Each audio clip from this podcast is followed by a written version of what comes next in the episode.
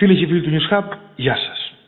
Σήμερα φιλοξενούμενη μας είναι η Γιώτα Χουλιάρα, δημοσιογράφος η οποία ειδικεύεται στις διεθνείς σχέσεις και σε θέματα Τουρκίας. Κυρία Χουλιάρα, καλώς ορίσατε στο News Hub. Σας χαιρετώ, ευχαριστώ πάρα πολύ για την ε, πρόσκληση. Ε, να είστε καλά, καλή δύναμη και να έχουμε και ένα όμορφο καλοκαίρι. Ας ξεκινήσουμε με ευχές, ε, αρχικά. για να δούμε. Κυρία Χουλιάρα, ο λόγος που ήθελα να συζητήσουμε είναι ένα άρθρο σας ε, που μιλάτε για τις σχέσεις Σαουδικής Αραβίας Ερντογάν αλλά πριν περάσουμε σε αυτό επειδή έχετε καλή πρόσβαση στην πληροφορία θα ήθελα να μας ε, πείτε λίγο ποιο είναι το περιβάλλον, ποιο είναι το κλίμα εν ώψη της Συνόδου Κορυφής που έχουμε στη Μαδρίτη. Ναι, λοιπόν, να αναφέρουμε για τους ακροατές και τις ακροάτριες ότι αύριο και μεθαύριο 28, ε, το διήμερο από 28 μέχρι 30 τέλος πάντων Ιουνίου είναι η Σύνοδος Κορυφής του ΝΑΤΟ στη Μαδρίτη. Αυτή τη στιγμή ακούγονται πάρα πολλά και υπάρχουν πάρα πολλές πληροφορίες που έχουν δοθεί στα μέσα μαζικής ενημέρωσης για το τι θα γίνει, πώς θα εξελιχθούν οι καταστάσεις, αν θα έχουμε συνάντηση του Αμερικανού Προέδρου Biden με τον Ερντογάν. Κάποιοι μάλιστα συζητάνε, φτάσαν σε σημείο να συζητάνε και για συνάντηση του δικού μας, του Έλληνα Πρωθυπουργού, του Κυριάκου Μητσοτάκη με τον Ερντογάν. Ακούγονται διάφορα. Δεν μπορούμε να ξέρουμε πώς θα εξελιχθεί η κατάσταση. Οι πληροφορίες αυτές είναι συγκεκριμένες και έρχονται και από μια ροή δεδομένων που δεν ξέρουμε κατά πόσο είναι δεδομένα ή εικασίες. Αυτό που γνωρίζουμε είναι ότι παίζεται πολύ μεγάλο παρασκήνιο τη δεδομένη χρονική στιγμή και μέχρι την αυριανή ημέρα που ξεκινάει στην ουσία η Σύνοδο Κορυφής του ΝΑΤΟ, ε, διότι γίνονται προσπάθειες να πείσουν την Τουρκία να άρει το βέτο απέναντι στη Φιλανδία και τη Σουηδία. Ένα βέτο που είναι ένας τρόπος παζαριού για την Τουρκία προκειμένου να χρησιμοποιήσει τα δικά της θέματα και προκειμένου να το βάλει στο δικό της ανατολίτικο παζάρι για να πάρει ό,τι θέλει η ίδια. Βέβαια, προσωπικά εγώ να σας πω ότι εκτιμώ ότι η Τουρκία θα φανεί λίγο διαφορετική στη Σύνοδο Κορυφής του ΝΑΤΟ. Δηλαδή δεν θα φανεί τόσο άγρια και τόσο επιθετική όσο την βλέπουμε τις τελευταίες μέρες απέναντί μας θεωρώ ότι πηγαίνει με μια πολύ συγκεκριμένη ατζέντα. Δεν θα βάλει στο τραπέζι τα ζητήματα της Ελλάδας, εκτιμώ εγώ. Θα βάλει άλλα θέματα στο τραπέζι και θα προσπαθήσει να, να πάρει χρήματα από το ΝΑΤΟ, κάποια βοήθεια. Ε, θα προσπαθήσει γενικά να, να το φέρει λίγο διαφορετικά το ζήτημα. Επίσης ο Ερντογάν θα προσπαθήσει να έχει οπωσδήποτε, έστω και στο περιθώριο των συζητήσεων και των συναντήσεων του ΝΑΤΟ, μια φωτογραφία με τον Biden. Έχοντας αυτή τη φωτογραφία στις αποσκευές του, όταν επιστρέψει πίσω στην Τουρκία, θα το χρησιμοποιήσει κατά το δοκούν και λέγοντας στους ψηφοφόρους του και στους υπόλοιπους Τούρκους πολίτες ότι να έχουμε και τη στήριξη των ΗΠΑ για όλα αυτά θέλουμε να κάνουμε. Η ελληνική πλευρά, πάντα σύμφωνα με τις πληροφορίες που έχετε βέβαια, ε, θα θέσει τα θέματα της ε, προκλητικότητας της Τουρκίας στο τραπέζι; Τουλάχιστον αυτό λέγεται μέχρι στιγμής, ότι θα τεθούν αυτά τα θέματα στο τραπέζι και μάλιστα η προσπάθεια, από όσο ξέρω εγώ από, τα, από τις δικές πληροφορίες που θα γίνει από την ελληνική πλευρά, θα είναι να φανεί ο Ερντογάν κάτι σαν ανάλογο του Πούτιν, αλλά στην περιοχή της Ανατολικής, της Νοτιοανατολικής Μεσογείου, ότι προσπαθεί να δημιουργήσει αναθεωρητικές καταστάσεις και να δημιουργήσει συνθήκες ανάλογες με τον πόλεμο και με την ρωσική εισβολή στην ε, Ουκρανία. Μάλιστα. Ε, η υπάρχουν αρκετοί οι οποίοι εκτιμούν αναλυτές και δημοσιογράφοι που ειδικεύονται με το θέμα που εκτιμούν ότι στην προσπάθεια να πείσουν την Τουρκία να άρει το βέτο για την είσοδο των δύο χωρών στο ΝΑΤΟ ενδεχομένως να πιέσει την ελληνική πλευρά για εκτόσεις. Τι λένε δικές πληροφορίες. Υπάρχουν αυτές οι πληροφορίες και πάντα υπάρχει αυτός ο φόβος διότι είναι λάθος να πιστεύουμε ότι η Τουρκία είναι απομονωμένη, κάτι που ακούσαμε το τελευταίο διάστημα. Η Τουρκία δεν είναι απομονωμένη. Προσπαθήσανε οι δυτικοί ηγέτες να απομονώσουν τον Ερντογάν. Καθώς μέχρι στιγμής ο Ερντογάν φαίνεται να είναι εφτάψυχος. Γιατί βρίσκεται 20 και πλέον χρόνια στην εξουσία της Τουρκίας και καταφέρει να περνάει τις κακοτοπιές. Σαφώς και οι δυτικοί θα προσπαθήσουν να κάνουν αυτό που λέμε κολεγιά μαζί τους, θα προσπαθήσουν να βρουν μια λύση προκειμένου ο Ερντογάν να μην κάνει bullying στη γειτονιά μας. Δηλαδή τη στιγμή που έχουμε τον πόλεμο στην Ουκρανία δεν χρειάζονται οι δυτικοί μία ακόμα, μία ακόμα πολεμική σύγκρουση ή θερμά επεισόδια στην περιοχή μας. Οπότε δεν αποκλείεται να πιεστεί η ελληνική πλευρά. Εδώ τώρα είναι στο χέρι της ελληνικής πλευράς πόσο θα παρουσιάσει την κατάσταση και πόσο θα επιμείνει και πόσο δεμένος θα είναι ο φάκελος με τον οποίο πηγαίνουμε στη Σύνοδο ε, με τα δικά μας, με τις ελληνικές θέσεις. Δηλαδή πρέπει να γίνει η καλύτερη δυνατή εκπροσώπηση των ελληνικών θέσεων που να αποδεικνύουν το δίκαιο της Ελλάδα. Γιατί είναι ωραίο να το λέμε ότι έχουμε το διεθνές δίκαιο μαζί μας, αλλά σε κάποιες περιπτώσεις πρέπει να το αποδεικνύουμε ότι είναι όντως ε, για τους ξένους. Γιατί οι ξένοι δεν τα βλέπουν τα πράγματα όπως τα βλέπουμε εμείς και δεν τους ενδιαφέρει και σε τελική ανάλυση. Σου λέει βρείτε τα, υπάρχει αυτή η τακτική στο εξωτερικό. Βέβαια, εδώ αν μου επιτρέπετε να σας πω το εξής. Ε, το τελευταίο διάστημα, ειδικότερα από τον Μάιο και έπειτα, ε, έχει αρχίσει και γίνεται μια συζήτηση στους διαδρόμους, αν μου επιτρέπετε η έκφραση του ΝΑΤΟ, για την Τουρκία, την οποία την αποκαλούν πλέον το προβληματικό παιδί του ΝΑΤΟ και όχι το κακομαθημένο. Τα παλαιότερα χρόνια υπήρχε η εντύπωση ότι η Τουρκία ήταν το κακομαθημένο παιδί του ΝΑΤΟ, όλοι το ξέραν αυτό, συζητιόταν στους διαδρόμους του ΝΑΤΟ. Πλέον λέγεται ως προβληματικό παιδί του ΝΑΤΟ και λόγω των σχέσεων του Ερντογάν με τον ε, Πούτιν και λόγω του βέτο που έθεσε το τελευταίο διάστημα. Γι' αυτό πιστεύω ότι η Τουρκία δεν θα συνεχίσει να προκαλεί προβλήματα και θα πάει στη Σύνοδο λίγο διαφορετική και ίσως και όχι τόσο επιθετική. Θα πάρει αυτά που θέλει από τη Σύνοδο, θα γυρίσει, θα το παίξει καλό παιδί και μετά από δύο-τρεις εβδομάδες θα ξαναδούμε πάλι στο, στη Μεσόγειο τα ίδια και ίσως και χειρότερα από ό,τι, βλέπουμε το προηγούμενο, από ό,τι βλέπαμε το προηγούμενο διάστημα. Μάλιστα. Όσο λοιπόν η ένταση με την Τουρκία θα έχει τόσο πιο επιτακτική γίνεται και η ανάγκη για μελέτη σε όλα τα επίπεδα ενός ε, γείτονα εχθρικού που η γεωγραφία τα τελευταία χίλια χρόνια μας έχει επιβάλει. Στο, ε, στο άρθρο που γράψατε πρόσφατα ε, με τίτλο «Η επιστροφή του διαδόχου ε, της Σαουδικής Αραβίας στη διεθνή σκηνή και το φλερτ με τον Ερντογάν ε, κάπως μικροφωνίζει μόνο το... Ε, νομίζω το, το, το, το, μικρόφωνο μου; Ναι, νομίζω ότι μικροφωνίζει λίγο. Ε, ωραία. Είμαι, μ' ακούτε καλύτερα τώρα; Ναι, τώρα είμαστε καλά. Ωραία. Ωραία, ωραία. ωραία. Ευχαριστώ πολύ. Λοιπόν, ο, ο τίτλος λοιπόν του άρθρου είναι η επιστροφή του διαδόχου της Σαουδικής Αραβίας στη διεθνή σκηνή και το φλερτ με τον Ερντογάν. Στο κείμενό σας περιγράφατε τη στροφή του Ερντογάν στη σχέση του με την Σαουδική Αραβία ε, από την μεγάλη κόντρα που είχαν με την δολοφονία του, του δημοσιογράφου Τζαμάλ Κασόκη που έγινε στην Κωνσταντινούπολη από Σαουδάβαραβες πράκτορες και mm-hmm. φωτογραφίζανε ως εντολέα τον Σαλμάν. Πού πιστεύετε ότι οφείλεται αυτή η απότομη αλλαγή; Απότομη ακριβώς δεν είναι. Απότομη φαίνεται για μας τους Έλληνες. Ε, όποιος είχε προσέξει τις δηλώσεις του Ερντογάν το τελευταίο διάστημα και τις δηλώσεις του Ιμπραχήμ Καλίν που είναι ο σύμβουλος του Ερντογάν και ο άνθρωπος που θα μπορούσαμε να πούμε ότι κάνει κοινή τα νήματα δίπλα από τον Ερντογάν θα παρατηρούσε ότι από το τέλος του προηγούμενου έτους, από το τέλος του 2021 η Τουρκία είχε αποφασίσει να λύσει τα προβλήματα που είχε με τα γειτονικά της κράτη ε, και συγκεκριμένα με τους Άραβες.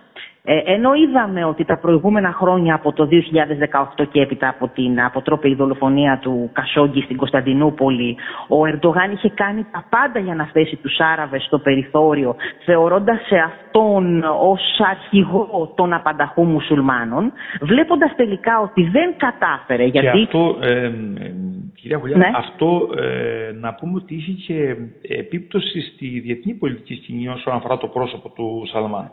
Βέβαια, είχε μεγάλη επίπτωση, διότι ε, όσα διαδόθηκαν από την πλευρά της Τουρκίας και από τις υπηρεσίες πληροφοριών της Τουρκίας, ε, τα ενοχοποιητικά τέλος πάντων στοιχεία και οι αποτρόπες λεπτομέρειες από την δολοφονία, υιοθετήθηκαν προφανώς με στοιχεία από την πλευρά των Ηνωμένων Πολιτειών και φτάσαμε μάλιστα σε σημείο οι Ηνωμένες Πολιτείες να αντιμετωπίζουν τον διάδοχο του θρόνου της Σαουδικής Αραβίας ως έναν άνθρωπο που δεν αξίζει να βρίσκεται σε αυτή τη θέση, φτάνοντας μάλιστα σε σημείο να τον στοχοποιήσουν και με δικές τους εκθέσεις. Γιατί βγήκαν εκθέσεις και από την πλευρά των ΗΠΑ και αυτό ήταν μια προσβολή όχι μόνο απέναντι στον ίδιο τον Σαλμάν, αλλά και απέναντι γενικά στη βασιλική οικογένεια της Σαουδικής Αραβίας. Θεωρώ ότι δεν θα άλλαζε αυτή η τακτική από την πλευρά των ΗΠΑ αν δεν φτάναμε στη ρωσική εισβολή στην Ουκρανία, η οποία άλλαξε τα δεδομένα. Το ακούνε συχνά αυτό, φαντάζομαι, οι ακροατές σας, ότι πολλά αλλάξαν από την εποχή της ρωσικής εισβολής, και όμως η αλήθεια είναι αυτή. Γιατί από τη στιγμή που άρχισε να ανεβαίνει το πετρέλαιο, οι Ηνωμένες Πολιτείες θυμηθήκαν ότι δεν πρέπει να έχουμε κακές σχέσεις με τους Σαουδάραβες. Εφόσον λοιπόν δεν πρέπει να έχουμε κακές σχέσεις, πρέπει να τα βρούμε με τον διάδοχο του θρόνου. Ε, Αυτός είναι ο μόνος τρόπος και να μην ε, τον έχουμε στην άκρη. Το ίδιο έχει σκεφτεί και ο Ερντογάν εδώ και αρκετό καιρό, μόνο που για τον Ερντογάν δεν είναι ακριβώς οι ίδιοι λόγοι, δηλαδή δεν είναι μόνο οικονομικοί. Ο Ερντογάν, όπως σας έλεγα και προηγουμένως, έχει προσπαθήσει από τις αρχές του 2022 να έρθει σε επαφή με όλα τα γειτονικά του κράτη. Ε, είτε είναι το Ισραήλ, με το οποίο έχει πάρα πολύ άσχημες σχέσεις από το 2010 και έπειτα, είτε είναι η Σαουδική Αραβία. Αυτό το κάνει για να μην έχει προβλήματα στην περιοχή, την ευρύτερη περιοχή της Μέσης Ανατολής και του αραβικού κόσμου από τη μία πλευρά και από την άλλη πλευρά διότι χρειάζεται τους Σαουδάραβες προκειμένου να επενδύσουν στο εσωτερικό της χώρας του. Χρειάζεται οποιαδήποτε βοήθεια αυτή τη στιγμή από τον αραβικό κόσμο Ερντογάν για να μπορέσει να παραμένει στην εξουσία και να κερδίσει τις επερχόμενες εκλογές. Και ιδιαίτερα Μα... τώρα που η οικονομία του είναι σε πολύ κακά Η οικονομία του είναι σε άσχημα επίπεδα. Ο πληθωρισμός τον Μάιο ε, ξεπέρασε το 73%, 73 ή 0,5 ή 0,6 είχε φτάσει. Βέβαια, αυτό το λάθος που κάνουμε εμείς και οι Έλληνες και γενικότερα η Ευρώπη είναι ότι θεωρούμε πως οι πολίτες της Τουρκίας αντιμετωπίζουν την οικονομική κατάσταση με τον αντίστοιχο τρόπο που την αντιμετωπίζει, που το αντιμετωπίζει η Δύση. Στη Δύση οι εκλογές κερδίζονται από την οικονομία. Στις περιοχές της Ανατολής και στην Τουρκία πιο συγκεκριμένα, οι εκλογές κερδίζονται από την εξωτερική πολιτική και όχι από την οικονομία. Δεν βλέπουν δηλαδή τα οικονομικά προβλήματα οι πολίτες της Τουρκίας με τον ίδιο τρόπο που τα βλέπουμε εμείς και τα αντιμετωπίζουμε στην Δύση. Ο Ερντογάν απλά θέλει την βοήθεια των Αράβων για να έχει λόγο και ρόλο απέναντι στην αντιπολίτευσή του. Όχι γιατί τον νοιάζει τόσο για το πώς εξελίσσεται η κατάσταση στο εσωτερικό. Ε, όσο σκληρό και αν ακούγεται αυτό που θα σας πω, δεν τον ενδιαφέρει αν του πεθάνουν και μερικές χιλιάδες πολίτες. Δεν τον ενδιαφέρει αυτό. Μάλιστα μπορεί να δαιμονοποιήσει την κατάσταση, την οικονομική κατάσταση και να πει ότι για όλα αυτά η κακή Δύση, για όλα αυτά είναι οι δυτικοί που παίρνουν ε, ε, τις ε, βιομηχανίες και φεύγουν, ε, για όλα αυτά είναι οι εχθροί μας, για όλα αυτά είναι οι κακοί Έλληνες. Γιατί πυκνά βλέπουμε στα τουρκικά μέσα ενημέρωσης ότι παρουσιάζονται οι κακοί Έλληνες οι οποίοι ενώ χωροστούν μπορούν να ζουν καλύτερα.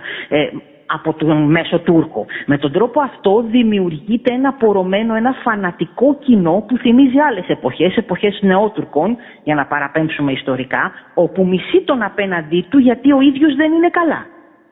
Mm. Επίσης με τον αντίστοιχο τρόπο στοχοποιούνται και οι πρόσφυγες πάσης φύσεως που υπάρχουν στην ε, Τουρκία και πιο συγκεκριμένα οι πρόσφυγες από τη Συρία ε, τους οποίους τους έχουν στοχοποιήσει και μάλιστα σε αρκετές περιοχές τους διώχνουν από δουλειές στις οποίες εργάζονται. Γιατί αυτή τη στιγμή οι μόνοι που μπορούν να θεωρηθούν πρόσφυγες είναι όσοι προήλθαν από τη Συρία λόγω του πολέμου. Όλοι οι υπόλοιποι δεν είναι πρόσφυγες που μπαίνουν είτε στην Τουρκία είτε έρχονται οργανωμένα από την Τουρκία με λαθρέμπορους και διακίνητες στην Ελλάδα. Ε, ε, κυρία Χουλιάρα, η βασι... αυτή είναι ευσεβής ε, πόθη, η πρόθεση τουλάχιστον του Ερντογάν. Η βασιλική οικογένεια πόσο εύκολα θα ξεχάσει όλο αυτό τον πόλεμο; Προσωπικά θεωρώ πως δεν θα το ξεχάσει ε, ο, και η βασιλική οικογένεια αλλά και ο Σαλμάν. Δεν φαίνονται να είναι άνθρωποι που δεν γνωρίζουν τι συμβαίνει. Επίσης να μην ξεχνάμε ότι για αυτούς αυτή τη στιγμή η Τουρκία είναι μια περιοχή όπου μπορούν, μια γεωγραφική περιοχή όπου μπορούν να κάνουν φτηνές επενδύσεις. Τι θα κάνουν λοιπόν οι Σαουδάραβες, γνωρίζοντας ότι ο Ερντογάν τους έχει ανάγκη, θα μπουν και το πιθανότερο είναι ότι θα αγοράσουν ό,τι μπορούν να αγοράσουν από την Τουρκία, όπως είχε κάνει παλιότερα το Κατάρ, όπως κάνανε και τα Ηνωμένα Αραβικά Εμμυράτα πριν από ένα διάστημα, γιατί είδαμε ότι υπήρξαν επαφές και με τα Ηνωμένα Αραβικά Εμμυράτα, όπου γίνονται συζητήσεις για το τι θα πάρουν μέσα στην Τουρκία. Αυτά λοιπόν ξεπουλούνται από την πλευρά του Ερντογάν και περνάνε στα χέρια των Αράβων με ό,τι συνεπάγεται αυτό για το μέλλον της Τουρκίας και γενικά για το μέλλον των ανθρώπων εκεί. Ε, δηλαδή φαίνεται πλέον ότι οι Άραβες αποκτούν έρισμα μέσα στο εσωτερικό της Τουρκίας και αλλάζουν τα δεδομένα από την εποχή που η Τουρκία ήθελε ίδια να κυριαρχεί εντός του αραβικού κόσμου και εντός των μουσουλμάνων, γενικά των απανταχού μουσουλμάνων. Τώρα φαίνεται ότι οι Άραβες κυριαρχούν οι ίδιοι σταδιακά ή θα κυριαρχήσουν για να είμαστε πιο ακριβείς στο εσωτερικό της Τουρκίας.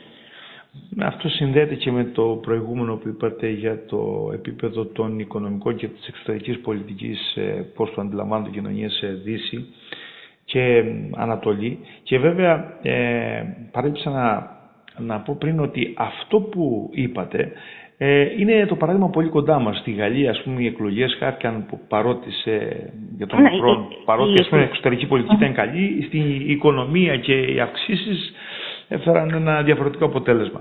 Και αυτό ακριβώς του προσάπτουν οι Γάλλοι του Μακρόν.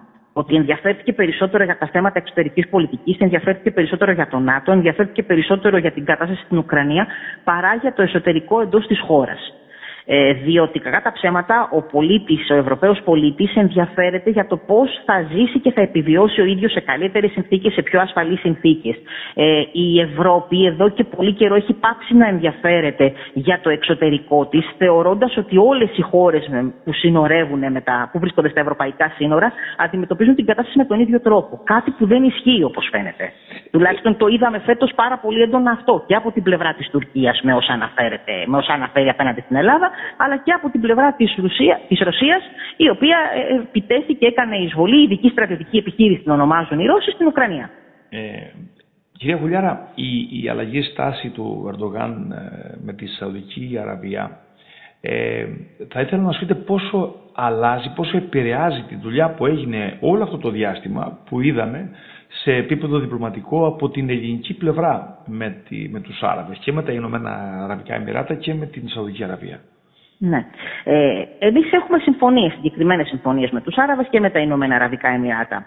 Ε, η προσωπική μου εκτίμηση είναι ότι δεν επηρεάζονται ιδιαίτερα ε, οι δικές μας συμφωνίες, ε, διότι στην, ε, στις διεθνείς σχέσεις ε, μπορούν οι συμφωνίες και οι συμμαχίες να είναι ανεξάρτητες η μια από την άλλη. Δηλαδή δεν σημαίνει ότι η Σαουδική Αραβία επειδή έχει επαφές ας πούμε, μαζί μας δεν θα έχει με την Τουρκία και το αντίστροφο. Ε, εκτιμώ ότι δεν επηρεάζονται γιατί είναι διαφορετικός ο ρόλος ε, της Ελλάδας στην περιοχή και διαφορετικός ο ρόλος της Τουρκίας.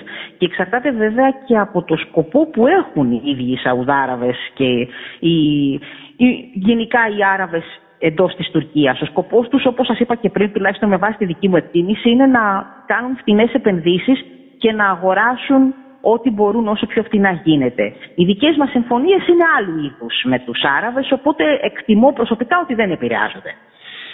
Θα ήθελα να κλείσουμε με τον άξονα Κύπρο, Ισραήλ, Κύπρο, Ισραήλ και Ελλάδος. Πρόσφατα το Τζίνσα, το Εβραϊκό Ινστιτούτο Εθνικής Ασφάλειας, αυτό ε, ήταν κάτι το οποίο έπαιξε πάρα πολύ στις ειδήσεις των τελευταίων Ε, το, αυτό το Ινστιτούτο λοιπόν, το οποίο επηρεάζει κατά πολύ την κοινή γνώμη στην Αμερική, δημοσίευσε μια μελέτη και αναφέρεται εκτενώς στον ενεργειακό άξονα που ε, είναι από το Ισραήλ ε, στην Κύπρο και μετά στην Ελλάδα και καλεί μάλιστα τον Τζον Μπάιντεν, ε, τον Τζο Μπάιντεν να μην πουλήσει τα F-16 τα σύγχρονα στους Τούρκους εκτός και αν χαρακτηριστικά όπως λέει αλλάξει έμπρακτα τη συμπεριφορά και κυρίως να, να, να αποκλιμακώσει με την Ελλάδα.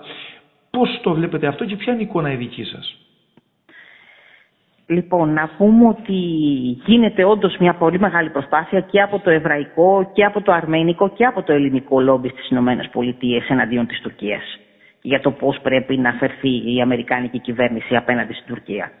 Ε, και θέλω να πιστεύω ότι αυτό δεν θα αλλάξει με τις επικείμενες εκλογές ε, στο Ισραήλ γιατί το Ισραήλ έχει μπει σε μια περίοδο, αν μπορούμε να το πούμε έτσι, πολιτικής αστάθειας από εδώ και στο εξής και μέχρι τις εκλογές. Αν δεν κάνω λάθος, τον Οκτώβριο πρέπει να είναι οι εκλογές. Ε, να σας πω αυτό λοιπόν που, που βλέπουμε από τη συγκεκριμένη μελέτη είναι αυτό που πιστεύουν οι περισσότερες χώρες στην περιοχή, ότι ο Ερντογάν είναι ένας κακός γείτονας, ένας γείτονας που δημιουργεί προβλήματα. Και αυτό προσπαθούν να δώσουν, να κατανοήσουν και οι Ηνωμένες Πολιτείες. Η άποψή μου είναι ότι δεν θα αλλάξει δεν θα αλλάξουν οι Ηνωμένες Πολιτείες. Ούτως ή άλλως, ο Biden, σκοπός της κυβέρνησης Biden είναι να φύγει ο Ερντογάν από τη μέση. Δεν ξέρω βέβαια πόσο θα αλλάξουν τα πράγματα αν όντως κάποια στιγμή στην Τουρκία γίνουν εκλογές και έχουμε κάποιον άλλον πρόεδρο στη θέση του Ερντογάν. Έναν κεμαλικό υποψήφιο, έναν πιο δυτικό εντός εισαγωγικών ε, υποψήφιο, έναν πρόεδρο διαφορετικό, ο οποίος θα έχει καλές σχέσεις με τη Δύση. Εκεί τα πράγματα θα είναι λίγο άσχημα και λίγο περίεργα για την ελληνική πλευρά. Μάλιστα. Ε, κυρία Φουλιάρα, θα ήθελα να σε ευχαριστήσω θερμά για την παρουσία σας. Και εγώ σας ευχαριστώ πολύ. Γεια σας. Να είστε καλά, γεια σας.